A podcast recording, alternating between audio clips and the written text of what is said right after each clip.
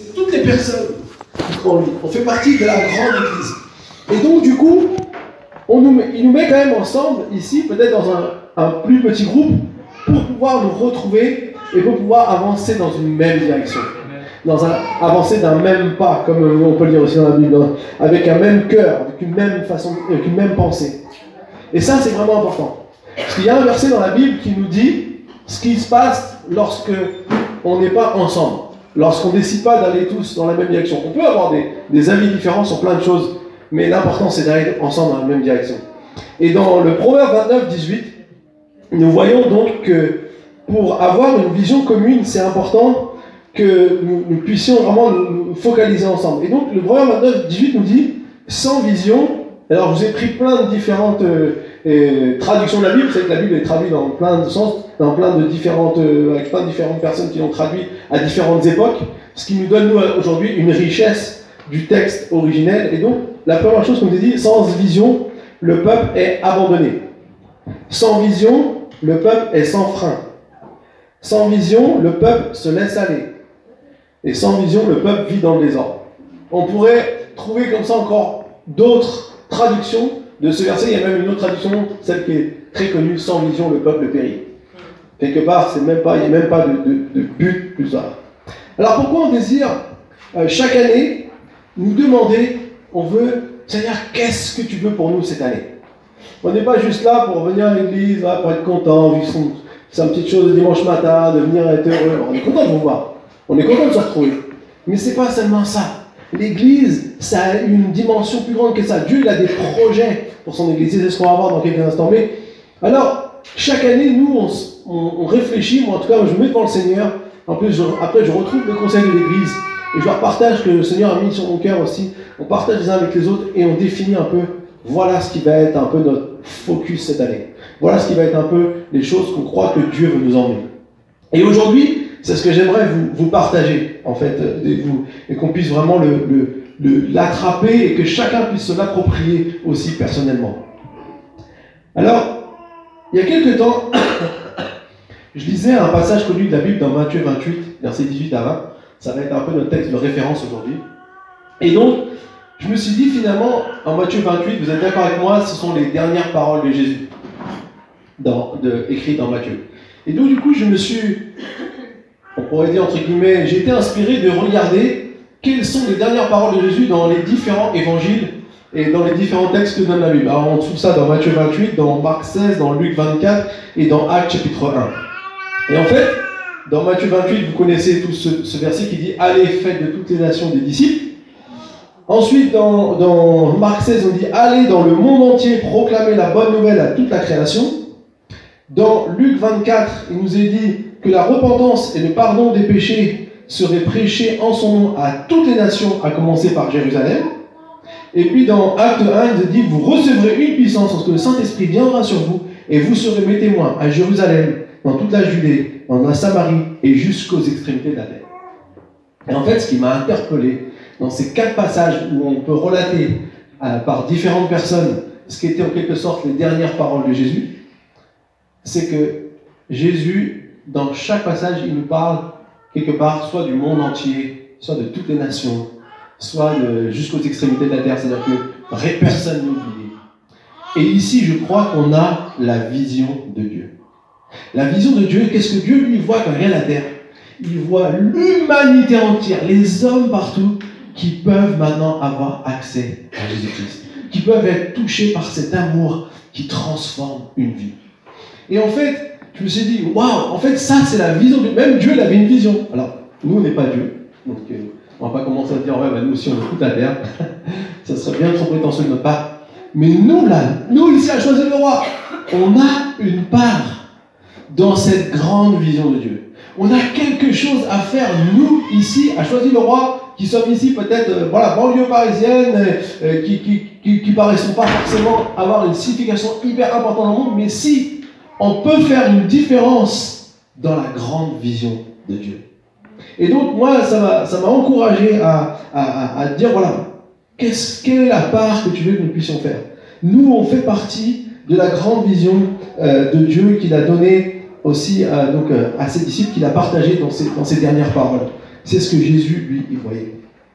Alors, en tant qu'Église, on a aussi une vision de ce qu'on voit. Vous savez, quand on vient ici à l'Église, on fait plein de choses. Il y a des choses peut-être que vous ne voyez pas, il y a des choses qui sont comme moi, comme la louange, euh, comme peut-être ceux qui font l'accueil, qu'on voit, mais il y a d'autres choses qu'on ne voit pas.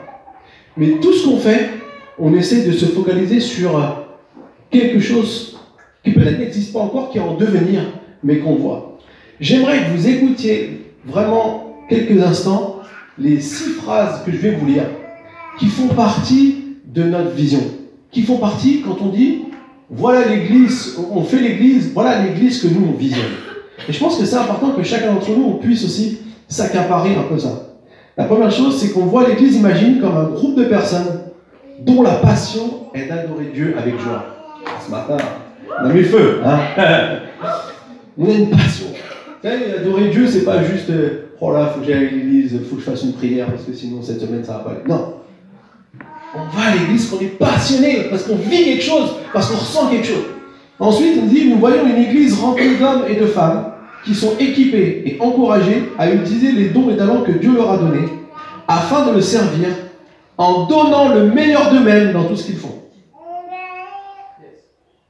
Vous tous, vous avez quelque chose à faire. Et nous, on croit ça. Et moi, je crois ça. Et moi, mon objectif en tant que pasteur, c'est certainement pas de tout faire, mais c'est de voir les dons et talents que vous avez qui peuvent faire partie de cette vision qu'on a pour l'Église. Et c'est pour ça que nous, à l'Église, aujourd'hui, on a célébré l'Église qui faisait sa première et puis il y aura toujours des premières parce qu'on va toujours envoyer des gens dans des choses que Dieu a pour eux. Et je suis sûr que ça va être génial.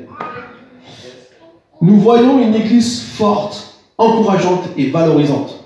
Un groupe de personnes dont on a envie de faire partie, où l'on prend soin les uns des autres et où on aime partager du temps ensemble. En fait, l'église, c'est pas seulement euh, servir ou adorer, c'est aussi avoir une communion. Et c'est vrai que parfois, quand on se voit juste le dimanche matin, c'est un peu difficile. Peut-être certains me disent, moi j'habite loin. C'est pour ça qu'on aime aussi avoir des temps en dehors, où on peut se retrouver, peut-être même si on est un peu loin, que ce soit dans des connect que ce soit euh, dans des soirées jeunes, que ce soit dans d'autres choses, et même dans des temps peut-être avec juste quelqu'un de l'église, prendre un petit temps et partager les uns avec les autres. Peut-être des jeunes, des fois ils aiment mieux aussi se, retrouver. Et donc, euh, c'est, euh, ça qui est, qui est, important et qu'on puisse vraiment prendre ce temps ensemble les uns avec les autres. Quatrièmement, on voit une église en mouvement, grande et dynamique. Vous allez me dire, euh, l'église n'est pas encore grande. Mais c'est ce qu'on voit. On voit une église grande. Je suis désolé si vous voulez une petite église. Un jour, notre église, elle sera grande. Mais pas parce qu'on veut être les plus grands. Parce qu'on a encore plein de personnes qui doivent être sauvées. Et ce n'est pas une question de, de taille, mais c'est une question de pouvoir amener les gens au Seigneur. C'est avoir ce cœur pas de dire, oh, moi je voudrais une petite église parce que je préfère, c'est plus sympa. En fait, des fois on dit on veut une église parce qu'on peut connecter avec tout le monde, mais vous savez que les statistiques disent vous connectez avec six personnes. Vraiment bien. Vous allez dans une grande église, petite église, moyenne église. En moyenne, c'est six personnes avec qui vous connectez vraiment bien. Après, vous avez d'autres personnes, vous pouvez dire bonjour. Mais la réalité, c'est que cette proximité, en fait, on l'a toujours. Parce qu'on a toujours, dans une grande église, une petite église, quelque part. Mais nous, ce qu'on voit, c'est pas nous d'abord c'est d'abord ce que Dieu nous donnait. Et si Dieu nous donnait plein de gens, alléluia. Parce que nous, on veut avancer en ce monde. Et cette église grande dynamique qui regroupe toutes les générations, mais qui croit et investit dans la nouvelle génération. On met personne de côté, mais par contre, on veut aussi investir, on veut transmettre. On veut des gens qui font des disciples les plus jeunes. Et c'est pour ça que même les ados chez nous, ils servent et tout ça, on a envie d'inclure tout le monde. Nous voyons une congrégation remplie du Saint-Esprit, dont les yeux sont fixés sur Jésus, qu'ils connaissent comme leur sauveur et leur Seigneur afin de refléter son caractère. Waouh faut grandir en maturité. Des fois, il faut, faut, faut, dépasser nos petits combats du début et commencer à aller dans un petit peu plus important. Et ça, c'est la progression. C'est ce qui vient, mais toujours avec le Saint-Esprit, parce que c'est lui qui nous aide. Et enfin, dernière phrase, nous voyons notre Église comme une Église qui annonce la bonne nouvelle de manière contemporaine, qui forme des équipes pour répondre aux besoins de la communauté, et qui s'implique activement pour soutenir et implanter de nouvelles églises en France et dans le monde. Parce qu'on a aussi, on fait aussi partie de la vision de Dieu. et donc, du coup, j'aimerais simplement, je vous, ai, lu ça, vous pourrez la voir, on, on, va, on va le redire à notre moment, il n'y a pas de problème. Mais simplement, j'aimerais, ça, quand nous on parle de l'église, c'est ce qu'on voit. Maintenant, ça, c'est quelque chose qui, quelque part, on est, on est toujours en marche pour la, la, Vous êtes d'accord avec moi qu'on ne sera pas tout de suite là-bas? Et que même une fois qu'on sera arrivé, je pense que finalement c'est quelque chose qu'on essaiera toujours de vivre. On n'est jamais arrivé là-dedans. Mais par contre, Dieu veut aussi nous donner des, outils pour qu'on puisse avancer et pour qu'on puisse faire des petits pas. C'est en faisant des petits pas qu'on arrive à faire des grandes distances. C'est petit pas par petit pas qu'on arrive à faire des grandes distances. Et du coup, euh, j'aimerais qu'on puisse lire ensemble Matthieu 28, versets 18 à 20. Et on va vraiment se focaliser sur ces paroles que Jésus a dites dans le livre de Matthieu. Et j'aimerais qu'on puisse ensuite bah, un petit peu découvrir les choses qui sont dedans et aussi vous partager un peu ce que Dieu a mis sur notre cœur pour cette année qui est issue de ce passage. Donc Matthieu, chapitre 28, verset 18. Ok, donc, il nous est dit, Jésus s'approcha et leur dit, Tout pouvoir m'a été donné dans le ciel et sur la terre. Allez, faites de toutes les nations des disciples, baptisez-les au nom du Père, du Fils et du Saint-Esprit, et enseignez-leur à mettre en pratique tout ce que je vous ai prescrit. Et moi, je suis avec vous tous les jours jusqu'à la fin du monde. En fait, euh, dans ce passage, on le connaît bien et on l'avait déjà dit et on appelle ça quelque part dans notre jargon dans les églises la grande commission. C'est quoi la grande commission? C'est ce que Jésus a laissé à ses disciples, c'est la, parole de ce qu'il doit faire. Maintenant, ayant dit ça, quiconque a essayé de le faire s'est rendu compte que c'est pas si facile que ça. Est-ce que vous avez déjà dit un jour, moi je sais que j'ai, il y a quelques temps, j'étais dans un, quelques mois j'étais avec des, jeunes aussi, cathos en feu pour Dieu, et alléluia, il y a des jeunes qui se lèvent même chez les cathos en feu pour Dieu, en ce moment il y a un congrès qui parle que de la mission sur Paris, qui réunit 6000 personnes, c'est vraiment quelque chose d'extraordinaire, et il y a des jeunes cathos qui ont envie aussi de voir des gens sauvés, et il disait, on était en famille, elle me racontait, c'est une jeune fille qui me racontait, on était en famille, et puis j'ai dit à mes parents, euh, la Bible nous dit qu'on devrait amener des personnes au Dieu, qu'on devrait faire des disciples, mais depuis quand nous, franchement, on a fait un disciple Si on se posait la question, parce qu'après tout, euh, c'est bien beau de toujours dire plein de trucs, mais à un moment donné, on peut se regarder aussi à soi-même. Depuis quand on n'a pas amené quelqu'un au Seigneur? Depuis quand on n'a pas pris l'opportunité de pouvoir voir quelqu'un qui est dédié à Dieu au travers de, de l'accompagnement qu'on a pu lui donner? Et là, ils sont tous regardés. On dit, euh, ouais, c'est vrai que ça doit faire un bout de temps. Et si on est des fois, nous, on se regarde, on se dit, ah oui, euh, euh, depuis quand, oui, peut-être telle personne. Alors, il y en a qui disent, oui, mais moi, j'ai parlé à beaucoup de gens. C'est génial. C'est super. Si vous parlez à beaucoup de gens, déjà, c'est super top parce que les gens ont besoin d'entendre. Et, et ils ne veulent pas tout de suite suivre Jésus dès la première fois. Souvent, quand les gens témoignent ici, quand ils ont rencontré Jésus, ils nous disent Ah oui, il y a une personne un jour qui m'a parlé, puis une autre personne qui m'a parlé, puis une autre personne, qui finalement, bah, ils ont ils ont accepté. C'est sûr qu'il y a un parcours. Mais la réalité, c'est que c'est ce que Jésus a demandé à ses disciples. Vous êtes d'accord avec moi? Donc à un moment donné, vous êtes d'accord que c'est ce qu'on doit faire? Euh, je, parle à tout, tout le monde m'entend là? Mais je vous garantis que je me dis ça moi aussi en premier. En fait, c'est pour ça que cette année, on a vraiment aussi, j'ai vraiment aussi à cœur en tant qu'Église, c'est que ce verset puisse devenir une réalité, puisse devenir quelque chose qui se concrétise dans chacune de vies. Alors cette année, notre, notre, vision, c'est imagine une vie transformée. Imagine une vie transformée. Alors imagine, bien sûr, c'est dans notre église, mais ce qu'on voudrait voir, c'est est-ce qu'on peut voir, on peut imaginer et on peut voir se réaliser une vie transformée. Comment ça va se faire Parce qu'on va faire un disciple? Ce qu'on nous propose de faire, le moyen qu'on nous propose de faire pour pouvoir réaliser ça, c'est faire un disciple. Ouais, moi, faire un disciple, je ne sais rien, mais je ne comprends pas, mais je ne sais même pas à qui je veux parler. No stress. L'objectif, ce qu'on veut faire en fait, c'est qu'on veut vraiment vous accompagner. Toute cette année, on va amener des messages, on va amener des choses concrètes, on va amener des petites formations, on va amener des petits encouragements. Et surtout, on va demander au Seigneur. nous, on peut faire plein de trucs, mais c'est lui qui fait les choses.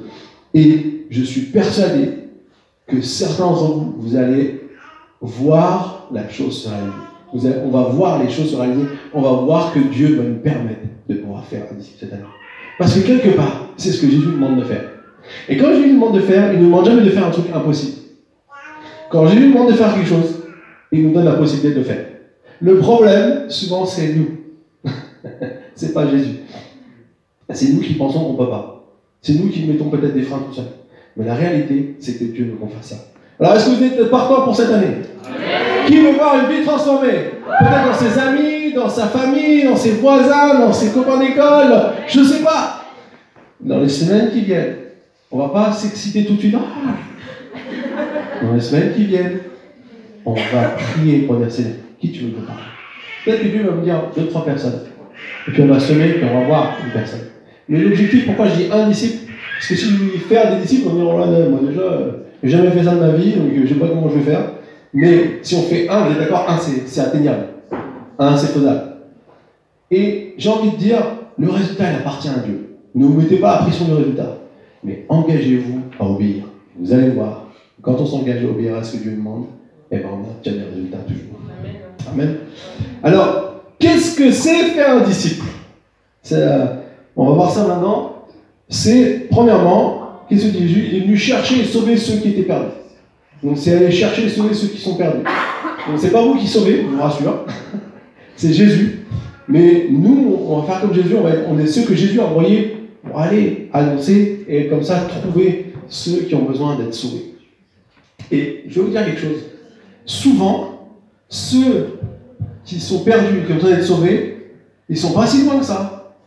Et c'est souvent ceux qu'on ne soupçonne pas.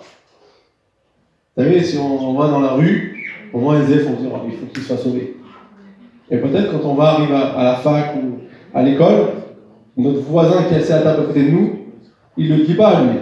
Il le montre peut-être pas, mais lui, il a une grande envie d'être sauvé. Et peut-être que Dieu va nous mettre sur son chemin pour pouvoir le trouver. Et c'est ça en fait que je veux dire. C'est que Dieu va nous montrer les personnes vers qui il veut nous envoyer. Deuxièmement, amener les personnes à être transformées par Dieu. C'est Dieu qui agit, c'est Dieu qui opère. Nous, on change personne. Souvent, des fois, nous les chrétiens, quand les gens venaient à l'église, on voulait les changer dès qu'ils franchissent pas de la porte. On les relook, on les. il n'a pas l'air d'un assez bon chrétien, il faut qu'on le relook tu devrais couper tes cheveux quand t'as un garçon, ou tu devrais faire ça, ça c'était des trucs qu'on disait à l'époque, où, t'as trop de tatouages. Aujourd'hui, maintenant c'est foutu, il y a des tatouages, il y a des tatouages. Enfin, beaucoup de personnes. Et donc, du coup, on veut changer les gens. Mais non, c'est pas, pas nous qui faisons quoi que ce soit. Dieu parle au cœur. S'il y a des choses qui doivent changer dans les personnes, c'est Dieu qui parle aux personnes. Nous, on doit accompagner. Et donc, c'est amener les personnes à être transformées par Dieu. Troisièmement, enseigner le transmettre à d'autres. Parce qu'on ne veut surtout pas que les gens ils soient focalisés sur nous. C'est pas nous qui sommes importants. C'est Dieu et il veut qu'on transmette et qu'eux puissent transmettre et qu'eux puissent transmettre. C'est ça la vision de Dieu. C'est ça la vision que Dieu a avec ses disciples. S'il a pris 12 disciples, c'est pas parce que seulement les 12 là qui étaient importants. C'était le point de départ. Donc il y avait beaucoup, beaucoup, beaucoup d'autres. Et il nous disait qu'en lit les actes des apôtres, chaque jour, il ajoutait à l'église. Dieu veut ajouter, voire même multiplier. Dès qu'on est prêt à changer de l'addition à la multiplication, Dieu il nous envoie, il, nous donne encore plus. Ça peut aller très vite. Moi, je connais des églises qui, il y a quelques temps, ils n'étaient pas très nombreux, puis d'un seul coup, même le pasteur me dit Pascal, je ne sais plus comment, sais plus comment faire. Ils se sont retrouvés euh, envahis de monde. Alléluia, moi je, prends cette bénédiction. je prends ce problème plutôt, parce que c'est un bon problème. Mais parce que c'est pas ça. C'est que Dieu, il veut que les gens puissent être sauvés. Donc il a les envoyés dans un endroit sûr où ils peuvent trouver des personnes qui sont prêtes à annoncer la bonne nouvelle. Pas des mauvaises nouvelles, des bonnes nouvelles. Alors maintenant, j'aimerais qu'on puisse voir trois vérités par rapport au passage qu'on a lu. Là, je vous ai un peu décrit ce qu'on voit dans, dans, le fait de faire une visite, d'imaginer une vie transformée. Mais maintenant, euh, j'aimerais qu'on puisse voir euh, dans le, dans le, livre, les versets qu'on a lus, trois vérités. Premièrement, vous savez ce que Jésus dit au début, avant de dire à ses, disciples d'aller faire des disciples? Il dit Tout pouvoir m'a été donné dans le ciel et sur la terre. Le préambule de Jésus, c'est pas juste euh, une petite intro comme ça pour euh, faire son show et dire Moi, je suis Jésus. Non, c'est pour que ses disciples comprennent comment on doit pratiquer, comment on doit le faire. Quelque part, la Bible nous dit, et j'aime beaucoup ce passage dans Colossiens chapitre 2, c'est qu'il nous a pardonné, il a effacé l'acte qui nous condamnait, et la Bible nous dit dans le verset 15, il a ainsi dépouillé les dominations et les autorités et les a données publiquement en spectacle en triomphant d'elles par la croix. En fait, Jésus, il a gagné la bataille de l'opposition. Il a gagné la bataille de ce qui ne va pas marcher. Il a gagné la bataille des problèmes. Il a gagné la bataille peut-être des, choses négatives qui sont sur les personnes qui les enfoncent toujours un peu plus. Il y a tellement de personnes qui souffrent à l'intérieur d'eux-mêmes, qui parfois même en arrivent à se donner la mort, ou qui sont tellement dans des situations très difficiles qu'on a l'impression qu'on peut rien faire. Et bien on a l'impression que cette bataille, c'est comme une bataille perdue. Mais la réalité, la Bible dit qu'il a triomphé et il a dépouillé les autorités, les dominations. Ceux qui veulent dominer, ceux qui veulent empêcher les gens de vivre la vie qu'ils ont pour eux. Jésus, il a gagné. Il a, il a, il a, il a pris ce pouvoir. C'est pour ça que quand nous, on vient au nom de Jésus, c'est pas seulement nous qui sommes des super-héros avec des super pouvoirs, c'est Jésus qui est le super-héros avec le super pouvoir, mais qui nous, utilise comme ses agents pour pouvoir amener les personnes vers lui et que lui puisse les transformer.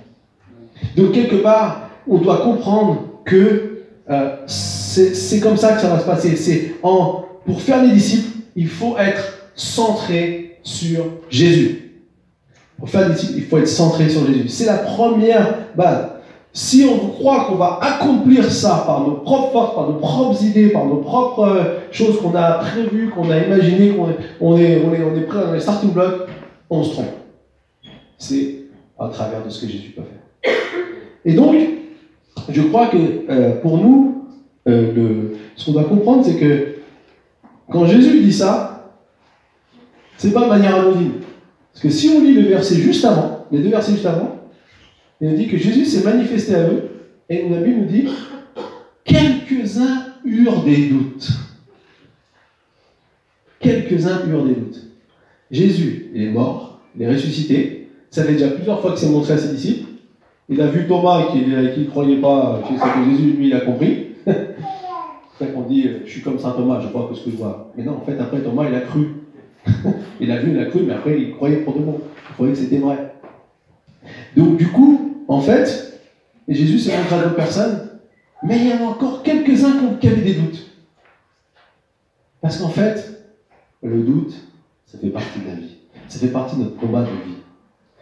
À chaque fois que tu vas faire des choses pour Dieu, à chaque fois que tu vas te lever, à un moment donné, il y aura cette bataille du doute. S'il y en a qui ont déjà fait des choses pour Dieu, ils savent de quoi je parle.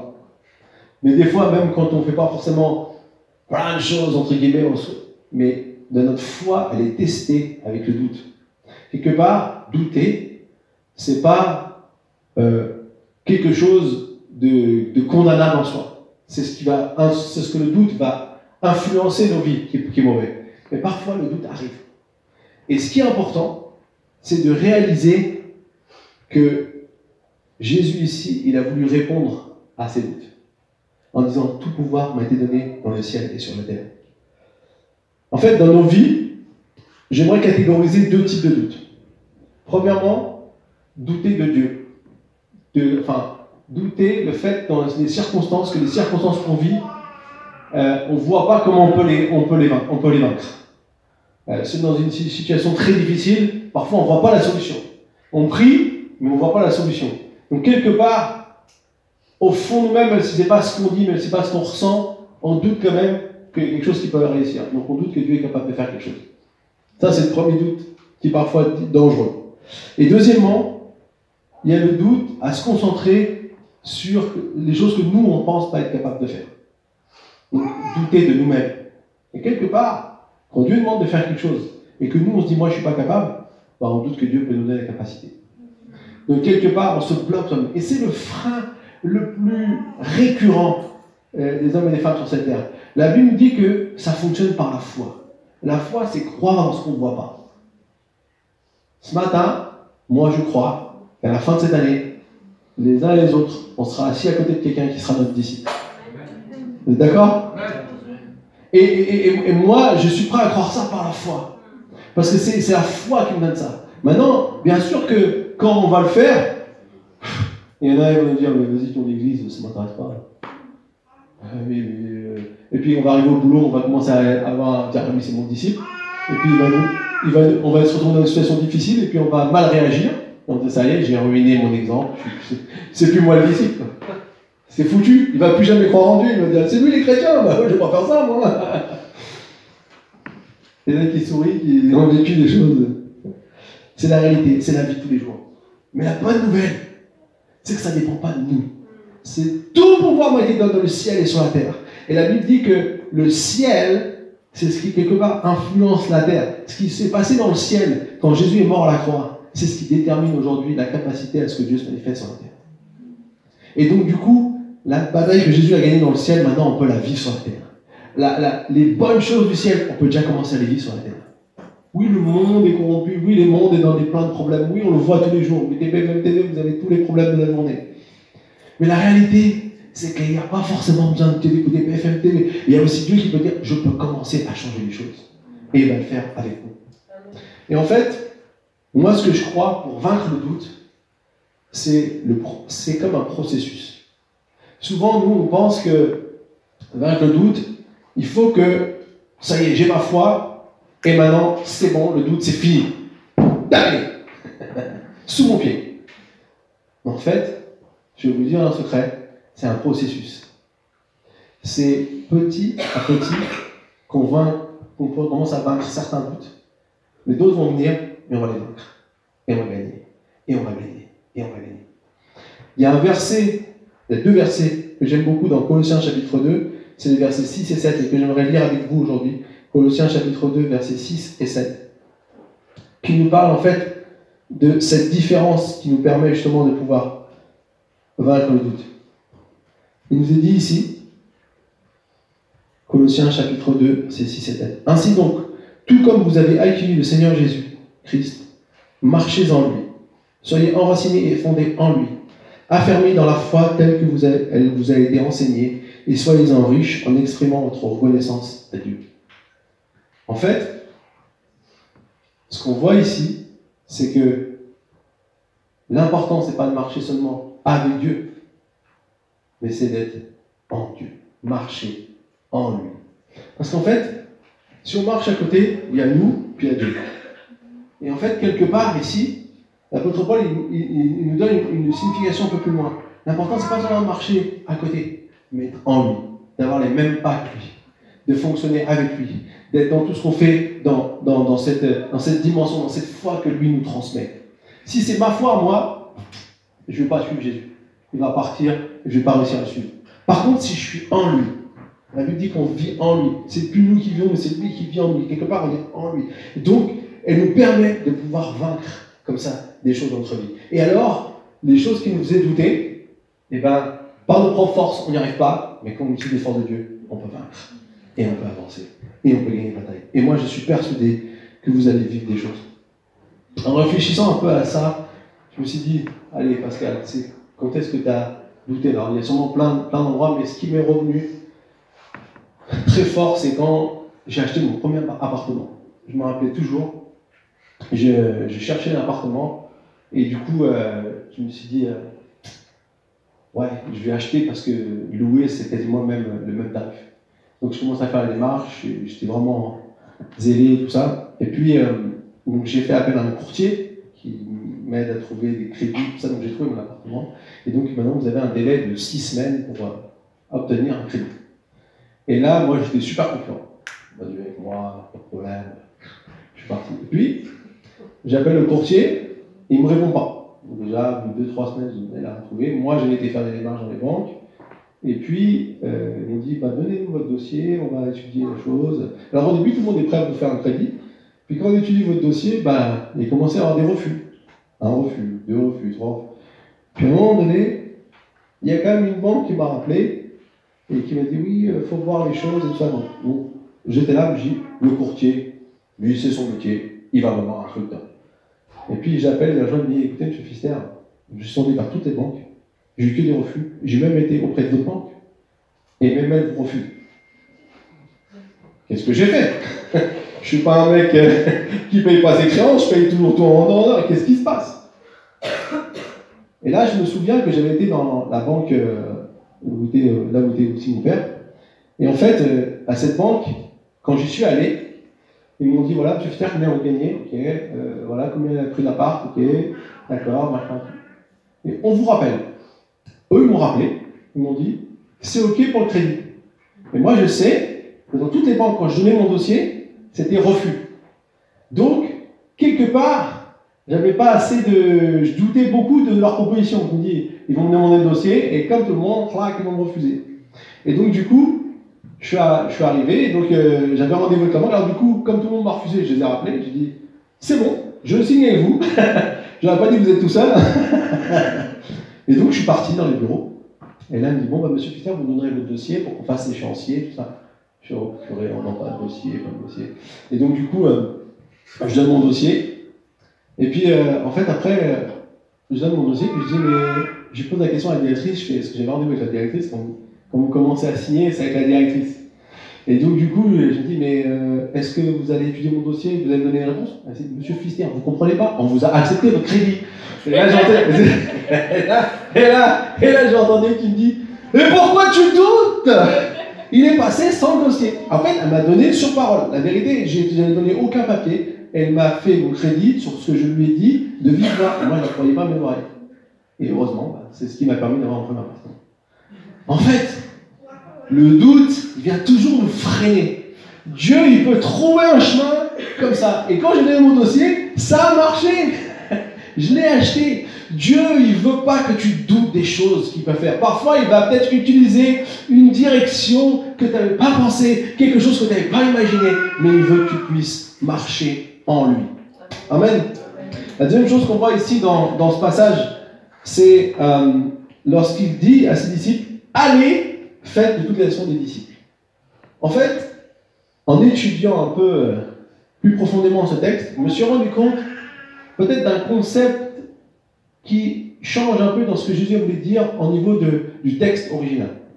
En fait, quand Jésus dit allez, nous on dit, il dit à ses disciples maintenant, vous arrêtez tout, vous partez, vous allez faire des disciples. C'est comme ça qu'on le comprend. Enfin, moi, en tout cas, c'est comme ça que je l'ai compris pendant longtemps. Mais en fait, si on regarde le temps en grec, c'est pas un, impératif, c'est plutôt un, Enfin, c'est pas quelque chose sur un, ordre précis, c'est plutôt sur le fait d'aller en allant ou alors que vous allez faire des disciples. Ça change beaucoup de choses. C'est-à-dire qu'en fait, Jésus dit, quand maintenant vous allez partir, vous allez peut-être vous retrouver dans différentes situations, vous allez vivre dans différentes choses, faites toujours des disciples. C'est-à-dire que faire des disciples, ce n'est pas seulement un ordre, une mission précise, mais c'est un style de vie. C'est une façon de vivre. C'est de, de, faire quelque chose dans tout ce qu'on fait dans toute la vie. C'est pas maintenant vous allez arrêter de travailler, vous allez vous, allez, vous allez mettre au chômage pour pouvoir faire des cibles à plein temps. Non. C'est pas ça que Dieu demande.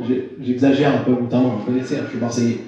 Donc, euh, du coup, en fait, Jésus il dit quand vous allez au travail, quand vous allez en famille, quand vous êtes avec vos enfants, quand vous êtes avec vos amis, vous devez faire des disciples c'est quelque chose qui fait partie de tout ce qu'on fait dans toute la vie. C'est pas une mission précise sur un truc à faire, à penser. Est-ce que tu as fait un disciple cette semaine? Ah non, je n'ai pas fait suis pas fait disciple. Non, c'est pas ça. C'est de dire, je vais vivre ma vie en décidant de faire un disciple. Vous savez, faire un disciple D'ailleurs, le meilleur moyen de faire un disciple, qu'est-ce qu'il a fait Jésus? Il a pris 12 euh, gars et ils ont vécu ensemble pendant 3 ans. Et ils ont fait la vie ensemble. Alors Jésus, il avait tout son temps, enfin, il avait il avait tout son temps. C'était ceux qui étaient appelés à faire, mais avant de travailler, hein, Jésus. Il était charpentier. Il a fait des charpentes, Jésus. Il y a des, des maisons faites par Jésus. Pas, non Ma maison faite par Jésus. Jésus vient de vous aider un peu. La réalité, c'est que, mais à un moment donné, quand c'était temps, Jésus, il a pris des, il a pris des personnes, c'est vrai qu'ils ont tout arrêté, mais parce qu'il y avait un but précis mais il les a enseignés pour qu'après, à leur tour, ils allaient continuer à reproduire ce que Jésus avait fait. Et nous, c'est pareil, dans notre vie dans, ce qu'on vit, ça doit être notre style de vie. Vous savez, celui qui faisait ça très bien, c'est Paul. Paul dit qu'il est arrivé une fois dans le livre chapitre 16, il a trouvé un jeune qui s'appelait Timothée. Et il a dit, celui-là, ce Timothée, il était assis au premier rang aussi, quand Paul y parlait. il était là et il disait Viens avec moi. Et il a pris avec lui et il a commencé à le faire de lui son disciple. Quelque part, il y avait cette, cette dimension à pouvoir inclure les gens dans notre vie. En fait, il y a un homme qui s'appelle Saint François d'Assise qui, qui a dit Je prêche l'évangile et si nécessaire, j'utilise des mots. Je prêche l'évangile et si nécessaire, j'utilise des mots. En fait, faire des disciples, c'est beaucoup plus que simplement parler. Souvent, nous, on pense que pour faire un disciple, je dois aller raconter toute la Bible à un gars que je crois comme ça, voilà, maintenant, voilà, c'est ça, ça qui va se passer pour toi. Jésus veut, te pardonner tes péchés, viens, convertis-toi. Non, ça, ça fera partie du processus. Je ne dis pas que ça ne fera pas partie du processus. Mais dans le premier temps, si on veut faire un disciple, c'est s'intéresser aux gens. S'intéresser à qui ils sont. Et puis, les accompagner. Euh, vous allez beaucoup plus suivre quelqu'un qui vous avait confiance, hein, qui, qui, vous a montré qu'il était une personne qui valait la peine, que quelqu'un qui débarque de je ne sais où et qui vous dit voilà qu'est-ce qu'il faut faire, ou qui d'un seul coup commence à s'initier dans votre vie et qui, et qui prend toute la place. Non. Parce que la réalité, c'est que pour faire des disciples, eh bien, on doit vivre les choses nous-mêmes. Vous savez, la manière, des fois, dont on prêche, comme dit Saint François d'Assise, prêche l'évangile et c'est nécessaire, j'utilise des mots, c'est la manière dont on fait face au conflit. Et que les autres voient comment on réagit au conflit. Les collègues de boulot, par exemple. Ça, c'est un bon test. Là, je peux vous dire, vous n'avez pas besoin de parler beaucoup après. S'ils voient comment vous avez réagi de manière euh, posée, de manière euh, divine. Alors, des fois, c'est difficile, hein, euh, je le confesse. Mais la réalité, si les gens voient ça, ils vont avoir confiance en vous. Que vous avez fait une erreur, et que même si vous avez fait une erreur, même que vous êtes quelque part, vous avez mal réagi, mais vous étiez dans votre droit, et que vous avez quand même demandé pardon, ça, ça marque. Ça, ça a un impact auprès des autres. Par exemple, l'école du travail. Parce que l'école du travail, vous êtes tous les jours avec eux. On ne peut pas leur faire la petite musique seulement de Jésus t'aime, Parce que c'est vrai. Mais si nous, derrière, on ne le montre pas, si à chaque fois, à chaque fois qu'il y a une prise de bec, on, on fait partie de la prise de bec, à un moment donné, quelle crédibilité on a? Et donc, du coup, je pense que c'est important qu'on puisse voir euh, ici que la façon dont on va vivre notre vie, c'est comme ça qu'on va aussi être capable de faire ici. C'est pour ça que c'est un style de vie. C'est pas seulement d'avoir une mission précise, mais c'est de l'intégrer dans notre propre. Et je vais vous dire quelque chose, on fera tous des erreurs. Et on aura tous des prises de bec. À la famille, au travail, et alléluia, c'est comme ça que, ça que ça va arriver. Mais notre grande différence avec les autres, c'est la manière dont on va agir par la suite. Ou alors, c'est la manière dont on voit les autres. Moi, je me souviens un jour, je travaillais à EDF, et euh, nous, quand on a des nouvelles personnes qui arrivaient dans le service, c'est toujours très, très bien organisé. Le mec, il ne pouvait pas rentrer dans l'entrée euh, des bureaux, il y a une demi-heure des fois, parce que personne, le chef n'était pas arrivé. Le mec, il était là, il attendait que euh, vient l'intégrer euh, dans le service. Et moi, je vois un gars comme ça qui a une machine à café, il tourne, à mon avis, lui, ça sent le nouveau carré, parce qu'en plus, on n'était jamais prévenu, donc comme ça, on ne pouvait même pas anticiper. Et je fais bonjour, ça va, oui, oui, je suis nouveau et tout. Je dis, ah bien, moi j'ai bien, pose tes affaires, on va faire le tour, je vais te montrer un peu les collègues tout ça. Et donc j'arrive, je fais le tour du bureau, j'introduis un peu tout le monde tout ça. Je me dis, je vais faire quelque chose pour lui. Puis un jour, c'est marrant parce que je suis à mon bureau, puis il rentre, et il est avec quelqu'un, et puis il est en train de faire un tour des bureaux. Et puis, il fait, tu vois, lui là, il me regarde comme ça. Le jour que je suis arrivé, j'étais là, je parodais, je sais pas ce que j'allais faire, je connaissais personne, je sais pas comment faire. Mais il est pris, et il m'a introduit à tout le monde. Bah tu vois, maintenant je fais pareil pas. il a dit ça devant moi et tout. Et je me suis dit, une petite chose que j'ai faite, qui a eu un impact, et qui a été reproduit par disciple. Et vous savez, c'est des petites choses comme ça. C'est des petites choses dans, dans le quotidien où on ne cherche pas forcément à, à, se montrer particulièrement, mais qu'on peut impacter, qu'on peut insuffler, qu'on peut donner une vision à d'autres personnes aussi. Et je crois que Jésus, il veut qu'on puisse être intentionnel dans le fait de faire des disciples. Enfin, la dernière chose que j'aimerais partager avec vous aujourd'hui, c'est que euh, lorsque Jésus dit baptisez au nom du Père, du Fils et du Saint-Esprit, il dira ensuite et enseignez-leur à mettre en pratique tout ce que je vous ai prescrit. Il y a un et hyper important. Oui, la première étape, entre guillemets, enfin, première étape, c'est déjà d'apprendre à connaître la personne, de l'amener avec nous, de, pouvoir euh, lui, parler de Dieu, puis euh, peut-être, euh, déjà, déjà prendre soin d'elle, dans un premier temps, et puis peut-être, voilà, être quelqu'un à qui on peut montrer des choses. nos premiers disciples sont nos enfants. Donc nos enfants, c'est aussi dans le temps qu'on peut leur accorder, des fois qu'on peut transmettre des choses. C'est qu'on ne pas de temps avec eux, qu'on leur explique des choses, qu'on fait des choses avec eux qui sont impactées avec nous. D'ailleurs, euh, ce que vous faites de mal, le feront les enfants. vous allez vite voir tout ce que vous faites mal dans vos enfants. Et là, des fois c'est grave. Il y en a qui doivent faire attention à leur vocabulaire. Et des fois un peu trop élargi. Donc du coup, euh, ici on voit en fait que la première étape, c'est de connaître Jésus. Mais souvent, nous, dans l'Église, on croit que faire un disciple, c'est parler de Dieu à quelqu'un, l'amener à l'Église, aller à l'Église, et après, ça y est, j'ai fini, tape là, j'ai fait un disciple, salut, à bientôt. Alors que la réalité de ce que nous, on sait, c'est que quand on vient à l'Église et qu'on dit oui à Jésus, c'est pas la fin, c'est le début. C'est là que tout commence. Et c'est là qu'on aura peut-être encore plus besoin de quelqu'un qui nous suit, qui nous accompagne, qui est avec nous, qui nous aide dans nos petits combats, dans nos difficultés. Parce que souvent, on se retrouve tout seul. Ah oui, on a plein de frères et sœurs. On est tous là des frères et sœurs. On s'appelle comme ça dans l'église, frères et sœurs. Avant, moi, j'ai connu les églises où on disait bonjour frère, bonjour sœur. C'est comme ça qu'on s'appelait. Alors des fois, c'était un peu, c'est toujours un peu bizarre. Mais on comprend le concept, c'est qu'on est proche. Mais la réalité, c'est que souvent, on a beaucoup de frères et sœurs, on n'a personne, vraiment concrètement à côté de nous. On n'a pas quelqu'un qu'on connaît, sur qui on peut, qu'on peut s'appuyer. Ça arrive, heureusement, on aura Dieu. Mais la réalité, souvent dans les églises, on a cru que ça y est, c'est fini quand quelqu'un vient à Dieu. Et moi, j'aimerais vous dire, faire des disciples, c'est plus que faire des convertis. Jésus dit baptisez-les et enseignez-leur tout ce que je vous ai prescrit. Le job, il commence pratiquement quand on vient à l'église, quand on rencontre Dieu et qu'on découvre Dieu. On a besoin d'apprendre beaucoup de choses. Et moi, mon cœur, c'est que si ça fait pas longtemps que vous êtes à l'église, c'est que vous puissiez continuer aussi à avoir quelqu'un sur qui vous pouvez vous appuyer, peut-être la personne qui vous a amené à l'église, et que vous puissiez grandir. À chaque fois que nous, on connaît un peu plus qu'une personne, on peut transmettre quelque chose. Même si ça fait une semaine qu'on connaît Dieu, on peut déjà transmettre ce qu'on a appris en une semaine à quelqu'un. Et puis, quand on suit quelqu'un, on est toujours poussé, nous, à grandir aussi. On est toujours poussé à aller de l'avant.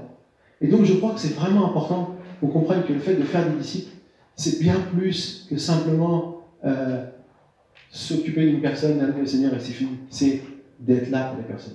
Et d'ailleurs, nous, moi, Lida, vous les avez vus, les pasteurs de carènes sont nos mentors. C'est des personnes qui nous suivent encore aujourd'hui. C'est parce qu'on a tous besoin, quelque part, de quelqu'un. Et pourquoi je dis ça? Parce que c'est pas seulement moi qui le dis, c'est Ecclésiaste 4, versets 9 et 10.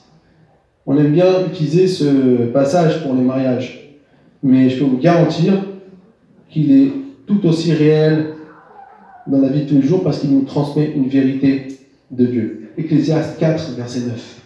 Il vaut mieux être deux que tout seul, parce qu'à deux, on retire un bon profit du travail. En effet, en cas de chute, l'un relève son compagnon, mais malheur à celui qui est seul et qui tombe sans avoir de proche pour le relever. Moi, j'aimerais vous dire, parfois, il est peut arrivé que des personnes soient retombées parce qu'ils n'avaient pas quelqu'un pour les Et je veux vous dire, tous, quelquefois, on tombe. Moi, ça m'arrive de tomber. Mais la bonne nouvelle, c'est qu'on a quelqu'un qui peut nous relever. C'est qu'on a quelqu'un qui est là, comme quelqu'un qui nous aime, quelqu'un qui a le souci de nous et qui peut nous aider à avancer. Moi, je crois, je suis intimement convaincu que ce processus est vital dans nos vies dans notre vie personnelle, mais aussi dans la vie d'église. Qui est des personnes qui puissent être là pour d'autres personnes, pour les aider à avancer. Peut-être, vous dites, mais moi, j'ai personne. C'est pas grave. Dieu peut toujours vous donner quelqu'un.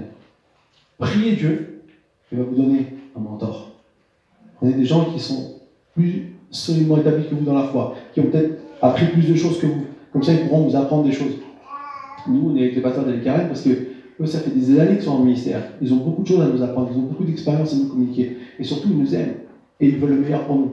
Et ils veulent nous voir aller plus loin qu'eux, ils ont été. Et du coup, il y a toujours cette, dimension-là. Et c'est pour ça que c'est important que chacun d'entre nous, puisse aussi avoir des personnes comme des personnes avec qui on peut partager des choses, peut-être qu'on ne partagera pas tout le monde, qui sont peut-être un peu d'intimité, pas obligés, mais avec qui on peut se, se libérer un peu parfois des choses qui nous pèsent et qui nous permettent d'aller plus loin. Et moi, je vous encourage vraiment à être aussi cette personne pour t'aider. C'est ce qu'on va faire cette année. Faire un disciple, c'est certainement pas juste amener quelqu'un à Dieu puis c'est fini. C'est peut-être, on va trouver des gens qui vont être sur le chemin, qu'on va amener au Seigneur. Peut-être qu'entre-temps aussi, on va trouver des gens, des gens qui sont déjà au Seigneur et que Dieu veut nous demander de les accompagner parce qu'ils ont besoin de quelqu'un. Et Dieu veut nous mettre sur la route. Et je crois qu'ensemble, en faisant ça, on va être dans la vision que Dieu a pour nous, pour son Église. Et que quelque part, il a la vision qu'il a aussi pour nous. Et je suis intimement convaincu qu'à la fin de cette année, on va avoir beaucoup de sujets de se réjouir de ce que Dieu a fait. On aura beaucoup de reconnaissance. Parce que je veux dire, le plus grand de tous les mentors, c'est Jésus. Et il a dit à ses disciples, et moi, je suis avec vous tous les jours jusqu'à la fin. Lui, il vous abandonnera jamais. Même si parfois, c'est pas ce qu'on veut. Même un mentor peut échouer. Mais la réalité, c'est que Jésus, sera toujours Amen. Alors j'aimerais qu'on puisse euh, prier tous ensemble. Juste avant de, avant de, clôturer, j'aimerais nous rappeler un peu cet objectif. L'objectif, cette année en tant qu'Église, on veut vous encourager, c'est ce qu'on fait un peu aujourd'hui, qu'on continuera à faire dans les semaines qui viennent, à, faire un disciple. On veut vous enseigner, c'est-à-dire que parfois, on va dire, ah c'est notre vision, et puis c'est fini, il n'y a plus rien qui se passe, et à la fin de l'année, est-ce que tu as réussi? Non, c'est pas comme ça qu'on va procéder. C'est qu'on va enseigner, c'est qu'on va amener des, des, formations, des, petits événements qui permettront de pouvoir aller dans ce sens-là. Donc on va essayer de vous donner des clés pour aussi pouvoir vous aider dans, dans cette action. Et puis, on veut expérimenter. On fait ça, on encourage, on enseigne, afin d'expérimenter le fait de faire un disciple. Tout ça parce qu'on croit que Dieu veut qu'on puisse voir des vies transformées. Et c'est un peu le motif de notre Église, transformer des vies pour impacter les nations. Et je crois que c'est vraiment le mandat que Dieu nous a donné à nous, les imaginer, à toutes les églises, mais aussi particulièrement à nous. Et je crois que c'est pour ça que si vous êtes là et vous avez besoin de votre vie soit transformée, vous êtes au bon endroit. Mais plus que cela, je crois que Dieu veut vous équiper pour que vous puissiez d'autres avoir la vie transformée. Imaginez une vie transformée. Amen. On va fermer les yeux maintenant.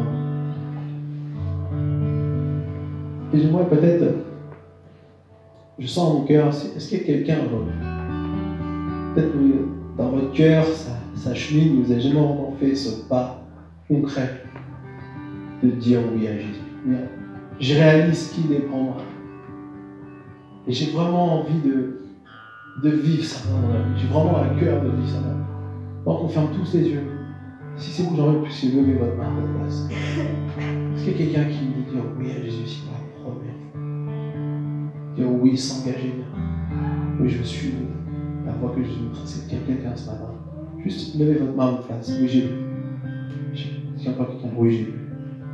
Alléluia. Vu. J'ai